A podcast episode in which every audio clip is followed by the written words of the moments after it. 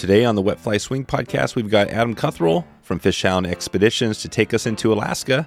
Today, Adam shares three of his favorite tips on planning an Alaskan adventure and having a great time on the water. Plus, we find out which city in Alaska elected a cat as their mayor. That's right, a cat, an actual cat. This story and more today. Uh, Adam uh, runs Fishhound Expeditions and is your go to source for remote Alaskan adventures.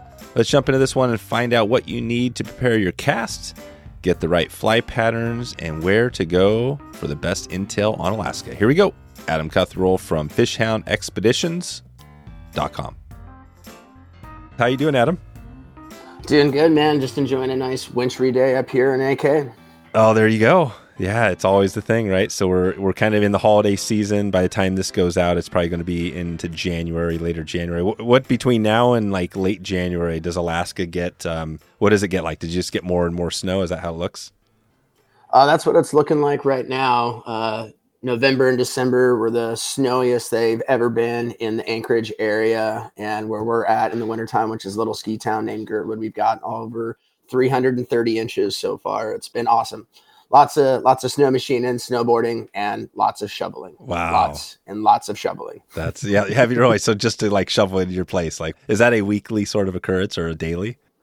Uh, this year has definitely been weekly. It's it's snowed a bunch and is still snowing and supposed to keep snowing. So it's a good problem to have, though. You know, up here in AK, uh, you definitely gotta like six months of winter because yeah. that's kind of what we got. We got six months of winter and then six months of not winter. Right. Yeah, that's it. The six months of winter. Yeah, and my kids, it's funny because my kids were just saying, man, about a week ago, they were saying, man, is this really Christmas? We don't have any snow. Like, what's the deal here? I'm like, hey, hey, you know, come on, people have it worse off than us, right? But but it is cool to have snow. Like, I'm sure your little one is he into it? He's loving the snow.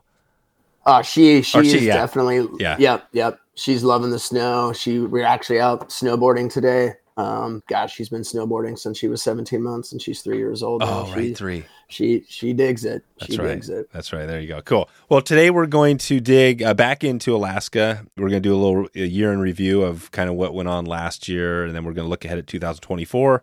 We're going to talk about some few tips for people that are maybe going up there to fish, maybe if they get a day in Alaska or a few. We're going to talk about that. And then talk about this new kind of Alaska podcast series that we're going to start and really kind of continue from what we've been doing. So, um, so that's it. Let's start with the review. I mean, we did a lot. I feel like 2023, everything. I mean, how's it look to you when you look back at 23? Where do you, how do you uh, kind of review your season, your year, how it went?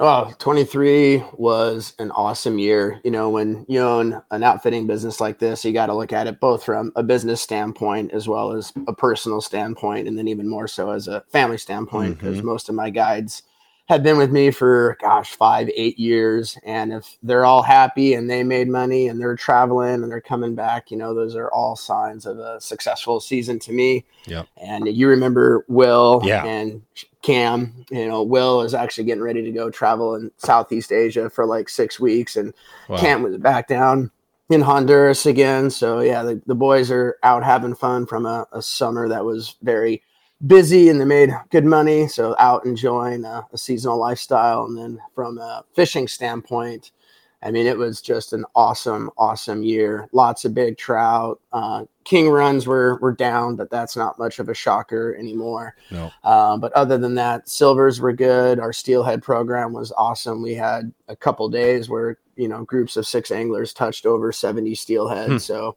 Uh, yeah, it was a great, great year. Very busy pretty much all the staff is coming back next year. So yeah, very nice. much a good season. Right on. Yeah, and I think I've met. Um, uh, see, I, I, obviously Will and uh, and Cam both. We've had them on the podcast, yep.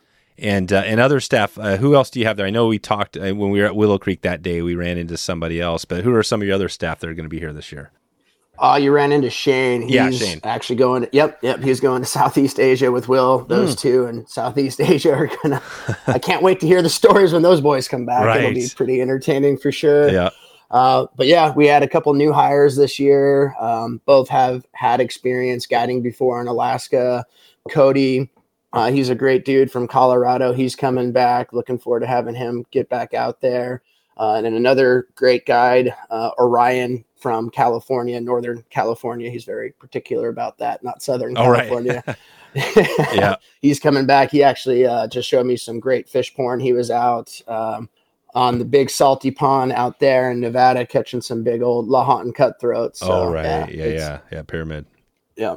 So yeah, all the boys are coming back. Looking forward to getting them up here well, half the staff lives here year round. The other half of the staff is, you know, lives up in Alaska seasonally. So they'll be back uh, end of May, first of June. First of June, yeah, and that's when you kick off the new season of, or when do I mean we've talked about this before, but you kind of start in May, and the trips kind of start somewhere in that range for your remote stuff. Yep, we start early May on the road system because the road system's got great road access, hence the road system. We start doing those trips first of May. You can actually have some banner early season days if you catch the smolt migration where all those juvenile salmon are heading back out to the salt, swinging little smolt patterns on the surface is awesome. Watching those big hungry rainbows come up and crush those on the surface, and then we start our our multi days in mid June, just because playing that much money in that logistics. You know, we have had trips go out sooner, but it's just really a better target date to start mid June. That way, most of the runoff's gone and oh, right. fish are throughout the system and yep. much more of a consistent trip than trying to roll the dice in May. Roll the dice in May. Well, that's good. And, and I think that, you know, as I look at this, I think we are going to be giving away another trip. We, we did one big kind of thing we did last with Nick, you know, and Lamson. Yep. And that was, we kind of helied in. We, we have an episode on that whole thing with, with Nick. So I'll put that in show notes. But, you know, that's an amazing trip. But you guys not only do that, this remote heli stuff, but you do a lot of trips kind of around where people could literally drive, meet up with you. Is that the case? Oh yeah, yeah. We offer a ton of road access fisheries, uh, just a little bit north of Anchorage uh, on the Parks Highway River systems. We have about gosh, twelve different rivers uh, that we fish. Um, we have two primary rivers that we run float trips on, and uh, it's kind of funny actually. Um, you know, everyone thinks of Alaska and you need a bush plane or a helicopter to get out, which is definitely a good tool. Uh, but just to kind of paint more of a picture. So Cam, who was with us when we were out last year with the heli, yep. this year he goes, "Man, this is." like, what's up, dude? He's like, I fly all over Alaska in planes and helicopters, and the biggest trout are right here in Willow Creek. Right. Yep. Yep. The road system fishery up there, just north of Anchorage, is phenomenal. I mean, crystal clear water, full of big trout, Arctic grayling, Dolly Varden, and all five species of Pacific salmon. And just the quality of fishing that the Parks Highway Systems offers is just awesome.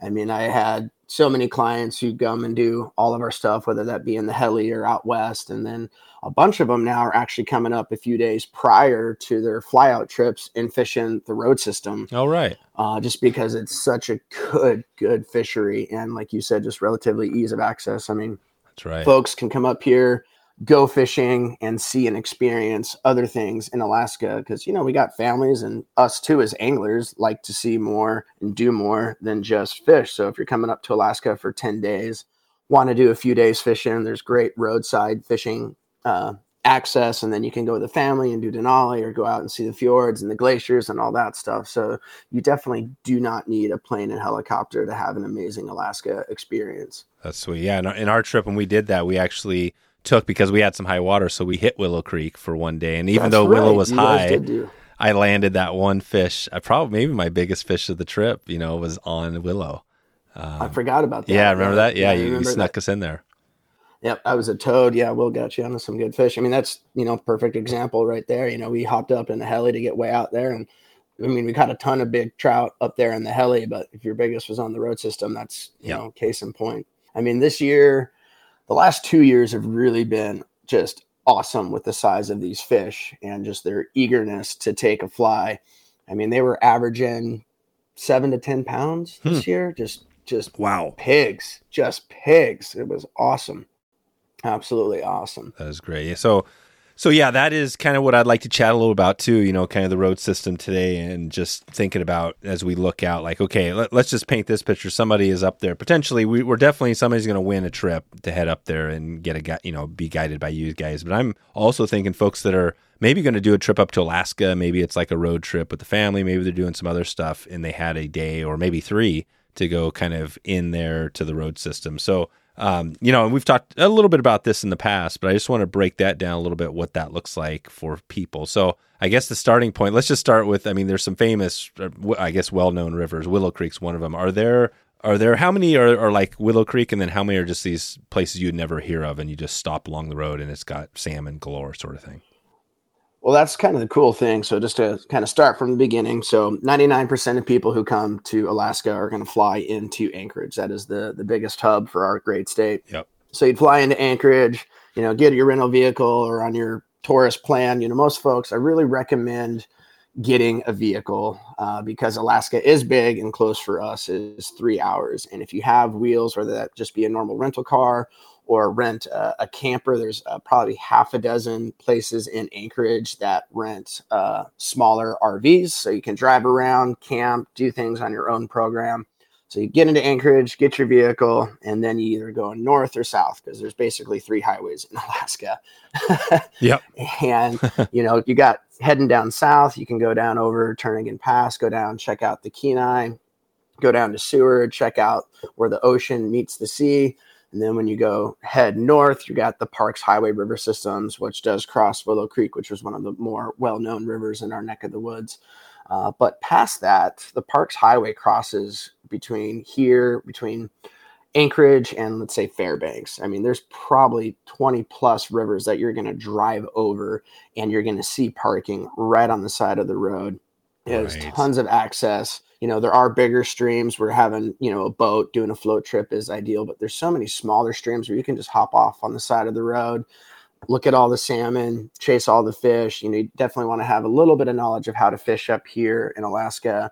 You can get that from one of the local fly shops in Anchorage, whether that be Mossy's Fly Shop or up north, the boys at Three Rivers Fly Shop. And both shops are very good at giving knowledge and helping, you know, the fly selection because most people who fly fish, like me when I was from Colorado in the lower 48, you need to know bugs our trout really don't eat bugs. They eat meat. So they're more focused on, you know, big streamers. They're more focused on uh, decaying salmon carcasses, salmon eggs, flesh patterns, that sort of stuff. So what we throw is a little different up here, but you get that little bit of knowledge, drive up, you can go fish, you know, on your way to Denali or up to Fairbanks. There's just tons and tons of access. That's one thing that's really cool about Alaska is rivers are public.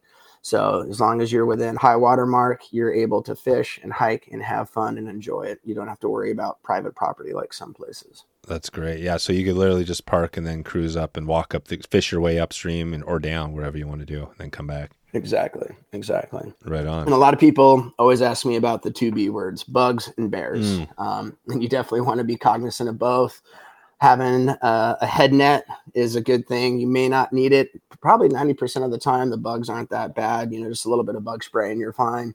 Uh, but that other 10% of the time, that head net is worth its weight in gold. And then also bears. People do need to be concerned about bears, but you can do that with proper firearm protection, bear spray, and just being loud, just making your presence known. You know, most of the areas that are road accessible fishing the bears are hunted, so they generally don't associate humans with good things. So as long as you're making your presence known, but having bear spray or firearm and just being loud is always good etiquette when you are in bear country. There you go. Okay, great. So so let's just uh, like you said, Anchorage. So one thing you could do, you could roll into Anchorage, get your rental car, and just start heading up north, right? Head in, cruise, yep. cross over through Wasilla. Where would they meet up with you? Like if somebody wanted to say, and I'm not sure if this is the best one way to do it, but somebody could get a day guide with you, right? And then have a couple more days on their own or, or more. Would that be a doable way to do it so you can kind of get used to it? Yep, that's what actually a lot of our guests do. You know, they're coming up with their families. You know, they want to fish and do some other tourist stuff, but then they want to fish on your own. And we're very forthcoming with information because there is so much water up here. Mm-hmm. Uh, but definitely getting a local guide so you can kind of see how to rig a bead setup. Yep. You know, the proper way to do it. I mean, it's basically just fancy nymphing, but as opposed to a little tiny bug, we fish beads that imitate salmon eggs and our version of matching the hatch is not just the size, but the color to imitate the stage that the eggs are actually in. Because what a salmon egg looks like when it's freshly hatched versus what it looks like as it's a dead egg looks mm, vastly different. Right. So going out with a guide to show you all that, rig you up, give you that knowledge, and then you can go out and use it on their own. Yeah, use on. Okay, so if somebody was rolling up there, what would be? Well, let's just go back to let's think timing now. So if somebody's planning the trip, you know, it sounds like May, June, July, the whole summer. When you know, when is the time? Does it really matter as far as I guess it depends on what species you want. That's always the first question, it right? Does it yeah. definitely depends on what species? Because a lot of people think, oh, coming to Alaska, we're going to catch salmon. Well, if you're here in May, that would be a little tough. That's a little bit early. Um, our five Pacific salmon run at different times. Kings are the first salmon to start running. They generally start showing up mid mid to late May uh, through June and in the first part of July. Right on their heels are the sockeye and then right after them, we have the pinks and chums. And then the last Pacific salmon to arrive is the silver salmon, aka coho. They generally arrive into July and through August. So, based on what people want to target, would kind of dictate when they come up here. You know, me being a jaded Alaskan fishing guide, my personal two favorite times are early season and late season. Early season being late May through first week of July. I like that time frame because we're doing a lot of mouse fishing. You're throwing mice patterns on the surface to imitate shrews and voles. And watching a two foot trout come up and eat a small mammal is incredible. Yeah. And then also good streamer action at that time, like I was talking earlier with skate and salmon smolt on the surface is fun. So that's why I like early season. And then I like late season. Like when you guys were up here in September, we call it football season because all the trout oh, just so big, full bellies from eating well all season long. But they, the trout, very much know that winter is coming, so they'll be on one last feeding rampage to get as much caloric intake as they can before the snow flies. So those are my two personal favorite times. But for folks coming up wanting to experience all the salmon and diversity in species, mid July through mid August is kind of the best time. That's when there could be three to five different species of salmon, as well as our resident species, which are the leopard rainbow trout, Arctic grayling, and dolly varden. So for folks wanting to kind of see a lot, that's kind of a good window to be up here. And also the weather can sometimes be nicer, but it is Alaska, so always always have a rain jacket. Okay, perfect. And uh, yeah, that's right. You need the rain gear and all that stuff. So, and if uh, we're kind of looking at giving away, I think a trip. We're going to be building this out as we go later in the year, but um, I mean, I guess if we were going to give away a slot, when do you think would be a good time? I guess it doesn't. It probably would be better to throw it out during. Um, I mean, what do you think? I guess if the, it depend, right? If if the person wants to catch a lot of a lot of fish or just a certain species, yeah, yeah. We, we, could throw it out anytime, right? I guess depending on your schedule. We could, we could. Okay. Um, well, let's yeah. just throw it out. Two, let's just say it. Oh, go ahead. I was saying too, we could give away a couple trips. You could get a day in the boat, day walking and wading one of our smaller streams, and then maybe even a jet boat day. So you guys, could, guests, oh, could experience a couple different options and how we do it up here. Yeah, yeah, that would be amazing. Yeah, so so if we were setting that up, and or if somebody was coming in wanting to do some of that, when, when do you think would be a good time to set that up? To just say, hey, here's a here's a week that we could plan. You know, get a day or two or three. Uh, Anywhere between June and September would be the kind of go to times. You know, like I said, we do start guiding in May, but that's definitely a little early season, and the fishing can be up and down. I mean, this last May, we were super busy. We'd have one day just crazy lights out fishing. Next day, we're, we're working hard for a fish or two. So, folks want to come up to have a good experience, I would definitely recommend June through September would be a good time frame to come up here and experience uh, not just good fishing, but the other things that Alaska has to offer in that time frame. Right on, right on. So, so let's just say we're meeting up with uh, one of your guides out there on Willow Creek or any of the streams out there, and, and, I guess let's just pick a month. Let's just say it's July. You know, say it's early July. Perfect. We come up. What are you telling that person as they're driving in? Where typically where are they meeting you, and then what, what's the plan? What's the day look like? Yeah, so we are located in the little town of Willow, which is about an hour and 15 minutes north of Anchorage. Super easy to get to, paved highway, cell phone reception the whole way. Uh, most guests who actually do our day trips come from Anchorage since that's a hub. Mm-hmm. Uh, our full day trips go from 10 till 5.30. Everyone's like, why don't we need to be there earlier? Like, yep. well, because it doesn't get dark. Oh, There's right. no reason to get on the water at zero dark 30 because it doesn't get dark. Um, which is wild uh, yeah. for a lot of folks. So like we get landed at midnight and we still had our sunglasses on. I'm like, yep, oh yep, man, that's that's, that's Alaska cool. in July. Yeah. Uh, so it's very user friendly. We also start our trips just a little bit later to allow the water temperature to rise slightly. Um, just the fish are a little bit more active, especially in July. That 10 a.m. is a good start time, and then meet us at 10 we get you get you geared up we supply all the rods reels waders boots flies tackle are all included in the price you know that's one thing honestly, before when I was just a guide, some of the shops that I would guide for, the guests would show up, and then all of a sudden they're getting nickled and dimed, like, oh, you got to buy flies, you got to buy leaders, you got to buy this, you got to buy that. And yeah. so by the time I got the clients as a guide, they were kind of pissed because they weren't told that ahead of right. time. Whereas with our trips, that's all included in the price. It's super easy. Guests just need to show up with a fishing license. Um, we get started on the water at 10. If we're doing a float trip, we get going down we do fish a lot from the rafts as we're floating down, but we do stop the boat frequently, get out and work the water on your own two feet, working the gravel bars, working the seams. Uh, and then we, again, folks are on vacation. They don't want to have to buy their own darn lunch. So we provide lunch. We bring grills and grill reindeer brats and then bring coolers with water and soda and beer. Proper day out in the river. Do lunch around two o'clock, a nice kind of midday. Guide fires up the grill, gets it going while guests are fishing. And then we're back at the boat ramp at 530. So go. Now, plenty of time to get wherever you're going next on your Alaskan adventure, whether that be heading further north up to Fairbanks, Talkeetna, or going back down south. Yeah, there you go. So that's a nice thing. So you get off at five thirty or so, then you can have time to go get dinner, you know, and uh, hang out. I guess you could head up north from Willow. Uh, Talkeetna is what is that about an hour? Uh, Talkeetna is about 35, 40 minutes north of Willow. It's a super fun town. Talkeetna is loved by locals and tourists alike. Um, they actually just elected their new mayor. It's another cat. This is the second uh, mayor of Talkeetna. A cat. Like, like meow. so not a human, not a human, not a human. Oh nope. wow, that that's le- that you would think that would be legal, but but it's I guess it is.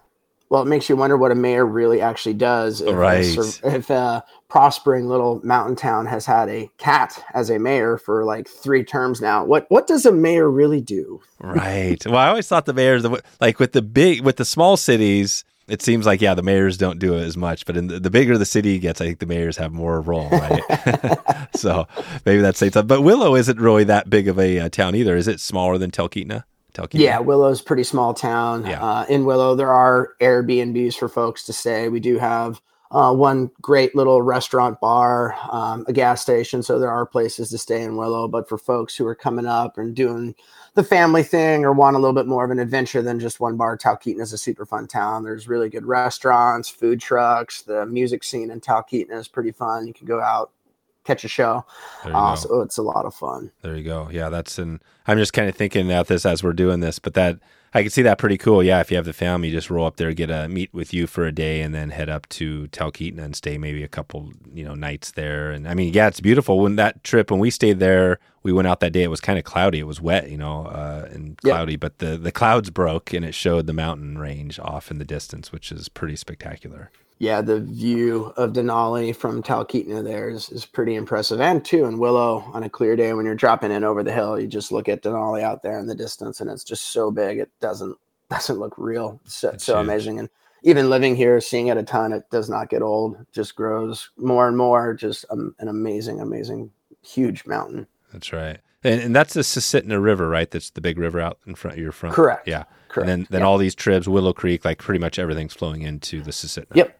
Yep. So the Susitna is kind of the the artery that flows into the Cook Inlet, and then all the smaller uh, river systems like Willow, Little Willow, Montana, Goose. Those are all like veins of the larger artery that dump into the Susitna. Gotcha. Perfect. Okay. So yeah, so it's a pretty standard day. I mean, you guys have everything. So, so literally, if somebody was just wanted to book a trip for you, if they had a day or two or whatever, they can come into Anchorage, grab a car, fly up, meet you for a day or two, and then uh, and then just go on their way. It'd be really easy, really smooth. Yep. That's nice. the cool thing about the Parks Highway River System is we are the closest fishing to Anchorage. That is a non-urban environment, and there's just so much water up there, and the fishing's just so so good, so good. Yep, yep. No, and I heard I, we recently did an episode. Uh, Jim Teeny is an old uh, friend. He's kind of fished Alaska. He was a big Chinook fisherman back in the yep. day, and, and he talked. To, he brought up Willow Creek. He said this is probably 50 years ago. I'll bet 40 years ago. But when they first started fishing Chinook, he was one of the guys that was out there, and he said I think he said that he got his largest Chinook maybe ever was on Willow Creek back in. There, so this is 40 years ago, but yeah. So, yeah. I mean, in the short time that I've been up here, I mean, this was over a decade ago, but got done guiding, went and didn't even put my waders on, just the muck boots, grabbed the spare rod and went out at like six o'clock. And I mean, it wasn't how many it was how sorry wasn't if you were going to catch a king it was how big and how many. Yeah. And just you know landing 40 pound chromers in my muck boots just standing there. Oh. It's, um, yeah it's uh i couldn't imagine it 40 years ago. It would have been insane. Yeah, yeah, exactly. Yeah, it's it's good stuff. Nice. So that's kind of the trip. We might circle back around on this because I want to just highlight that because this is definitely coming up this year. 2024 is going to be a big year. We got some good stuff coming. The the Alaska podcast I think is going to be a lot of fun to do here. But but I want to uh, change tide a little bit here and focus on some other things you've been doing because you know we talked to uh, uh, Cam a while back. We have that podcast. We'll put in the, in the show notes. He talked about the stuff he's doing down south. And you guys are doing some other stuff. So let's talk about that other than Alaska because you got that dialed. You're the remote, you know, expedition, right? You, you have that dialed. What else are you doing and what are your plans looking ahead, like salt water, warm water, and stuff like that? Yeah, so working with Cam, um, we've been going down to the islands of Honduras the last couple years, and the bone fishing there is just insane. So is the permit, Hmm. triggers. There's just I caught a tuna on the Oh, fly wow. this year. It Nice. was awesome. It was so cool. Um, but yeah, we're working with them, and we found a real good, awesome local Honduran guy. Loves fly fishing. Is so into it. Met with him last year and getting him going. We got his Ponga up and running, got a good new motor on it. And yeah, we're going to be uh, booking trips down south. The whole saltwater thing is is new to me. I've always thought that fly fishing, you know, especially like for steelhead, you should be suffering in cold. and for those who haven't stood in 75 degree water hunting fish, I highly recommend it. yeah, it's good. Uh, it- my uh, my first bonefish last year, you know, fishing an eight weight rod, 16 pound fluoro, watch the tail come up, strip set, and just boom, instantly into my backing and reel in, reel in, reel in, reel in, reel in, reel in, Right. boom, instantly out into the backing again. And I get this fish in, and it's like 14 inches long. Yeah. I'm like, what the hell? How did, huh? Wow. and uh, yeah, that was my first first bone on a fly, and we were actually there this past November for a month, and was was bone fishing every day, and gotten some some bigger bones and uh, some big triggers, and it's a very cool experience to be walking around in 75 degree water hunting fish, just seeing those tails come up and making that cast and watching them move on it and the strip set. It's a lot of fun. And Yeah. the cool thing with Honduras, I mean, it's pretty remote. I mean, and it's safe. I brought my family and three year old daughter there. Oh, nice. uh, the island life there is super chill. The people are just so incredible. The food is great. Uh, it's relatively cheap, and just the flats there are just phenomenal. Just Wow. a lot of fun. So, looking forward and working with Cam and our Honduran counterparts to, you know, get folks out experiencing the world with a fly rod in their hand. Nice. That's perfect. And that's something where if people are interested in, I think Cam, he's been kind of uh, kicking it off, but if somebody was interested, would they just check in with you or where's the best Yep. place? Yep. Yeah. Yep. We're going to have, uh, we're doing some revamping of our website to add some of the new destinations in there, and it will be up on our website here and can just click on it and give us a call and get guests dialed Perfect. in for a good trip chasing down there in the salt. Because when it is 20 degrees and dumping snow, uh, getting away to a, a warmer place is, is not just Yeah. fun for fishing, but it's good for the soul. Yeah, yeah, definitely. That's something we're going to be doing more of this year too. And so, so Cam has that going. And then, do you have any other places, destinations, kind of in that same or type of deal, the salt that you're looking at? yeah we're kind of um, working looking forward just to different options you know the whole dream one day being a dirtbag fishing guide was to be able to travel to these you know incredible locations and with the help of the the business have started doing that uh, was just in bolivia this last june uh, chasing golden dorado up high in the in the amazon and that Hmm. was uh, an incredible experience. Not just the fishing but just everything that goes with being in the amazon all the birds caiman crocodiles Jeez. flamingos uh, the indigenous people there they're jungle ninjas just everything the dugout canoes just the entire experience was was Wow. next level and then you throw in you know sight casting to these just river wolves you know, Hmm. is what they call them and it was so crazy uh, the first time going out i was looking at uh, uh, one of the guides pliers you know he uses the big pliers Oh, like we do here in ak and above the the pointer grips was all dimpled in and i was like that's really weird like what would cause that dimpling and the first dorado that i caught it was it was good sized fish probably 15 or so pounds Hmm. Uh, he goes to get the fly out, and the Dorado just starts chomping down on the guide's pliers. And I was Wow. like, oh, Really? that's how the, it was nuts, man. so it was like trying to just what? Uh, Oh, just just chewing on them. Yeah, I mean, Oh, like wow. we, we've all had experiences with you know pike and muskie. You don't stick your fingers in there because they Yeah. got teeth. But these Dorado just were just chomping down on this dude's pliers. It was insane, insane. That's intense. Wow. So you got the Dorados, and so how do you look ahead? You know, when you think of, uh, you know, there's so many places. How do you kind of plan where where the next destination is going to be? Uh, we go and we fish it. Yeah. You know, that's the biggest thing. There's so many fly travel companies out there, and most of them were just tourism companies that saw a niche and tried to get into them. There are there are fewer companies that are started by guides and started by anglers, and those are the ones that I think people should support because Mhm. who wouldn't want to go where an Alaskan fishing guide wants to go fish, Yeah. as opposed to just some dude in an office in Southern California that says, "Oh, you should go here." You know, having the experience of fishing across the world and going and actually checking out these different spots, you know, and going where an Alaska fishing guide wants to go, um, I think would be beneficial. And having been there and checked it out and know what's going on and how to navigate the airports and customs and just kind of the ins and outs of traveling across the world with a fly rod would be beneficial. So that's kind of where I see this going. I'm actually uh, one of our good clients, good friends who's fished with us for a lot of years. Uh, we're going to go check out Cuba this Oh, month. nice. So Wow. looking forward to yeah, yeah. That whole saltwater thing is turns out is very addictive. Yeah. That's Not- Not much of a shocker. Everything with fly fishing that I've done turns into a new addiction. Yeah, So there you go. Wow, Cuba. That's really awesome. So it's uh, so Cuba is kind of open a little bit, uh, I guess, enough to Yeah. to go fishing. Yeah. Yeah, yeah, they're looking forward to it. They got really good tarpon fisheries going to hopefully get into one of the big boys and permit and you know kind of the usual suspects: bonefish, permit, tarpon. So yeah, looking forward to it. So yeah, I'll have to hit you up when I get back from that. Let you know how it goes. Right on. Yeah, definitely would love to hear that. And then you also have, and you've talked about this before, but the you're still doing the Kodiak up in Alaska. You're still hitting Yep. steelhead. Yeah, that same same deal. Yep. Yeah, this year was a great year. It was uh I can't believe I'm about to say this, but we had over three weeks where it only rained once in Kodiak, which never happened. No kidding. Uh, yeah, it was just sunny, beautiful. The water was low, uh, but not having to wear a rain jacket every day in Kodiak was a shocker because I have been stuck, delayed, weathered in in Kodiak more times than anywhere else. we No fish kidding. Or hunt in Alaska. Yeah, it's just uh, uh, we always tell guests like just plan on getting stuck or being delayed. It's just kind of how it is in Kodiak. But this year was was phenomenal. Just blue skies, swinging for steelhead, and, and high numbers. We like I mentioned earlier, we had on our second trip there, we had six anglers in one day. They didn't land all of them, but they hooked, touched over 70 steelhead in, in one Wow.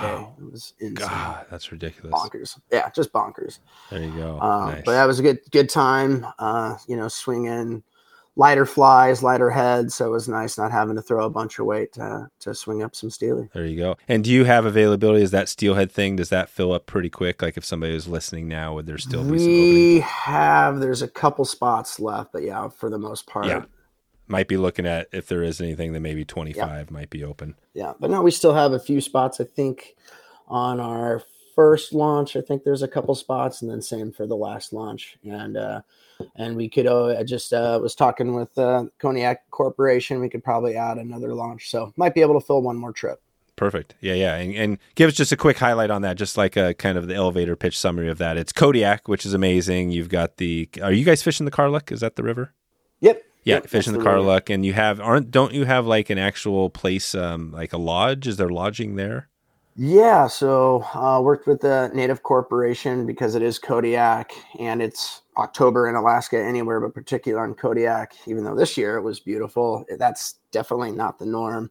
Uh, it can rain a lot, can be cold, uh, lots of bears. Uh, so we actually built uh, dry cabins on the river, so we're able to utilize those cabins that have generator, oil stoves, outhouse, bear fence. Wow. Uh, so it's pretty nice, and they're on some of the most spectacular steelhead runs in North America. And so, yeah, we're able to get a wilderness float and experience minus the soggy wet tents. Uh, so it's pretty nice. You get it. So that's it. So you get the wilderness and with the cabins and then with the steelhead. I mean, and an amazing place. So it's kind of this crazy yep. thing. Okay. Good. Well, and uh, again, all this stuff we will have, and this is what's great is that we are, like we said, Alaska. At, right now, people can go to wetflyswing.com slash Alaska podcast, and that'll have a, a, list of all the podcast episodes we've covered. So it'll be really easy for people to check up the back uh, series we've done. But I want to uh, have, I want to start, we have a three tip series we're doing now on this. This one is, um, I want to do a listener shout out. We've been doing a few of these. It's been kind of fun because as we get our listener email mailbag, I like to highlight some of these because they tell a good story. But um, this one's from Rick Miller and he sent an email. He said, um, I've been fly fishing for nearly 60 years. My greatest need is to continue learning to sharpen my skills in fly tying, different fishing techniques, and casting. I feel I am a good fisherman from trout to steelhead to bonefish, but there's always room for improvement. I typically listen to your podcast during the winter while down in my fly tying. Thanks for providing the great learning op- opportunity, Rick Miller. So first of all, Rick, I want to give you a shout out. Thanks for the support of the podcast and uh, and for sending the email in. So Rick, uh, you know, I mean, obviously he's into it. You know, hopefully right now he's he's maybe listening to this podcast. Um, but let's do that. Let's kick this off the three tips. So as you look back at somebody's thinking about doing this trip, maybe it's a day trip, maybe they have three or four days. We've tossed out a few tips. What else would you give that person if they're saying, "Hey, these are three things you should know about a trip to Alaska"? What else would you tell them? You know, with regards to fly casting, I would recommend you know practicing throwing weight, whether oh, that be nice. you know a heavy nymph rig or a big streamer rig. Uh, because sadly for the most part we didn't don't get a throw size 14 16 18 single dry flies. That's really not how it works up here. So we have a lot of guests who have a lot of experience, whether that be in Colorado, Wyoming, Montana, and they're used to throwing dry fly rigs or maybe a dry dropper. And then we throw a big old bobber, a bunch of split shot, and they're trying to false cast it 30 times. God. It's like, that's not how this works. So just practicing throwing weight and you know just becoming proficient really at a roll cast with with heavy weight or a heavy fly or a single overhand cast and then being able to uh, release that line so that you're not having to false cast 30 times to get the distance needed uh, would be one big tip and then awesome. with with tying flies um, that's awesome. Rick spent that time to to email you and, and, geeking out about it as much. But that's just another thing. Just looking on the internet for Alaskan flies. You know, whether that be you know big streamers like the Dolly Llama, which is a big articulated fly. Again, very heavy. Learn how to throw that. Just tying that up. Um, yeah, those would be some of the big tips there. But just just looking in it and calling a local fly shop or calling a local guide service and just be like, hey, I'm thinking about coming up here. What flies should I tie? I mean, that's yeah. one of my favorite things when you get guests show up and they just got these boxes that they've been tying all winter long. It's awesome because the river gods do respect home ties. I'm a firm, firm, firm believer in that. They do, right? Yeah, your own tie. It's always good to catch a fish on your own fly, right? That's kind of 100%. Awesome. Yeah, hundred percent. And you mentioned the fly shops earlier. Uh, remind us again. What are the two fly shops up there that? Yeah, near. Yeah, yeah, yeah. So the fly shop in Anchorage is Mossy's Fly Shop. Um, Brian and Mike, they're awesome guys, very giving of knowledge, great fly shop. And then AJ and Mike also at Three Rivers up in Wasilla are the two fly shops that I highly recommend uh, go to. The great guys who work there, very forthcoming with information and have a good supply of flies that work here in Alaska. Perfect. That's great. And and you mentioned on the throwing weight, do you think what would be the setup if somebody wanted to practice that, like throwing a Dolly Llama? Maybe talk about that just quickly, like on the the setup when you're if you're casting a Dolly Llama, what does your rig look like?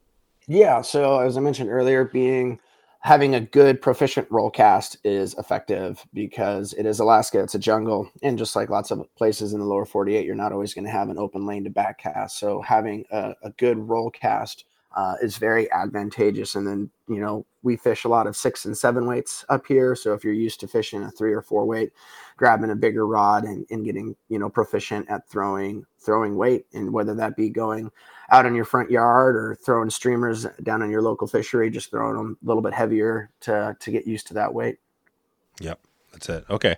And uh, so a couple other things, and we're going to start to take it out here in a little bit, but um, just thinking of, you know, again, setting the stage for somebody on their kind of doing their journey up there in the car. I, one thing I always think about, and this happened to us when we were up there with you guys.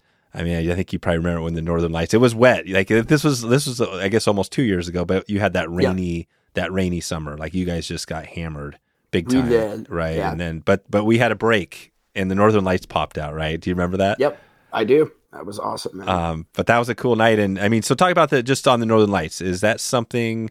Maybe for people that don't know, first of all, maybe talk. I mean, the Northern Lights again. I'm always confused on that. Exactly. Are you a kind of a geek on the Northern Lights? How that works? Why that's there? Um, from my feeble understanding yeah. as a fishing guide, it's from we are so far north, and it's how that uh, comes through the atmosphere from the lack of up here. Yeah. Um, and they are amazing. Um, living here, we do see him a lot. Um, you do, but for folks, yeah, oh yeah, well, we live here. Yeah. uh, but for folks coming up, if you come up in June, July, or August, you're not going to see him just because it really doesn't. Oh, you won't. So you won't see him in yeah. summer, right? Yeah.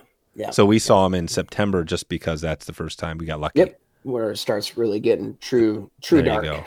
oh, true dark. There you go. So if somebody wants to see those, that's a big thing. Maybe they they hold off till September to, to correct. To yeah. If, if someone's trying to check that off their bucket list, September would be a good time. One of the best shows I ever saw, actually, in the, over the decade that I lived here, was when I first moved here. I was uh, working on a wildland fire crew, clearing defensive space and got up three in the morning at the med camp to use the restroom and go outside and just the entire sky was lit up and was you know red and green and yeah they are truly amazing. So yeah seeing the northern lights is something that someone would want to try to check off. September would would be the earliest uh, that they're able to be seen.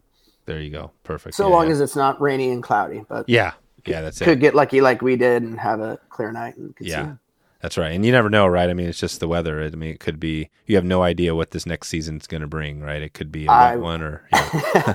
if I had that crystal ball to look into, it would be a, a good, good gift, but don't have that magical crystal ball yet. Yeah. Keep yeah, trying. That's, that's, it. Nice. So, and then, uh, and what, a few other things. So if there is somebody is, you know, they get it maybe a day or two with you and now they're looking for a place to stay, maybe some food. What, what would you tell them about food? Just to head up to Talkeetna if they're working their way up, maybe towards Denali. Yeah, yeah. So Talkeetna has a bunch of good restaurants. Uh, one of my favorite is Denali Brewing Company. Mm, yeah. um, they have a, a, brewery. They make great beer. They got a distillery. They make great whiskey. They even make mead, which I'd never oh. had mead till this last year. It's pretty. It's interesting, but their beer is phenomenal. Uh, the restaurant is absolutely awesome. And then there's another really good pizza joint called Mountain High Pizza. I thought, thought you guys mm, ate there, but Mountain they got High. yeah maybe yeah Mountain High. They got really good pizza and anything honestly in Talkeetna because it is so small and is locally owned. If it's not good, it doesn't last. Oh um, right. So pretty much that's kind of the same thing kind of throughout Alaska because it is so small that the food scene is actually really good because if it's not good, it's it's not going to last just because everything is such a small market. Gotcha. Right. Because if you suck, yeah, you, are just there's no way yeah. you're going to make it. exactly. if you suck, there's no way you're going to make it. That's that's a good quote. Well, very very very succinct there, dude. Perfect. Awesome. This is good. All right. So, and I just remember, I mean, our trip again, we had the whole thing, but I mean, Nick, again, shout out to Nick at Lamson. I mean, he actually, it wasn't Lamson, Waterworks Lamson, but now it's just Lamson. But, um, but yeah, man, that guy, we hung out in Talkeetna and we just had a blast. I mean, he's, he's a hard guy to keep up with. He can go all, in fact, the poker tournament, I'll give a shout out to the poker tournament again, which was a lot of fun. We went to this tournament in Talkeetna and, uh, and Nick, I think he uh, did he win it or he was second place. I can't remember, but he, he just second place. Yeah, he was second. Yeah. He almost won it. Yeah. But it was just hilarious because it was just like classic, uh, you know, classic deal. So okay, cool, um, Adam. Well, I think I think that pretty much does it. Anything else we want to talk about? Like again, if we're thinking the road system up there, people are coming up there. This seems pretty standard. They can just call you, and basically you could help them figure out where they're going, what they want to fish for, that sort of thing. Exactly, hundred percent. Love talking fishing and you know, come out with us for a day or two, see how we run it, and then go out and fish on your own. And you know, that would be my advice for anything. Go fish this crazy world that we're all living in. Yeah. Go out, experience these things because who knows? Yep, that's right. That's always the take home. Yep, nice. Good. Well, we'll uh, we'll tee this up, uh, and like we said, we've got a new uh, segment going as well, the podcast passport. So we're going to be adding some incentives for people to get out and do some traveling this next year as well, do more traveling.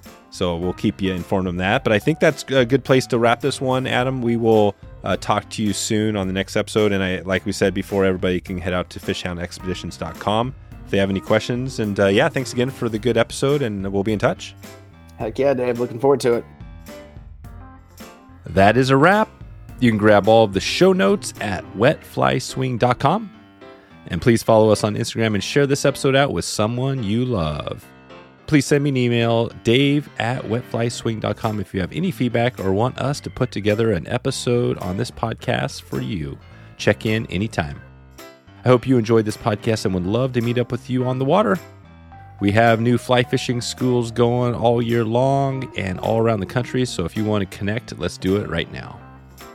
All right, time to get out of here. I hope you have a great evening. I hope you have a great morning or great afternoon wherever in the world you are. And I appreciate you for stopping by and checking out the show today. We'll talk to you soon. Thanks for listening to the Wet Fly Swing Fly Fishing Show. For notes and links from this episode, visit wetflyswing.com.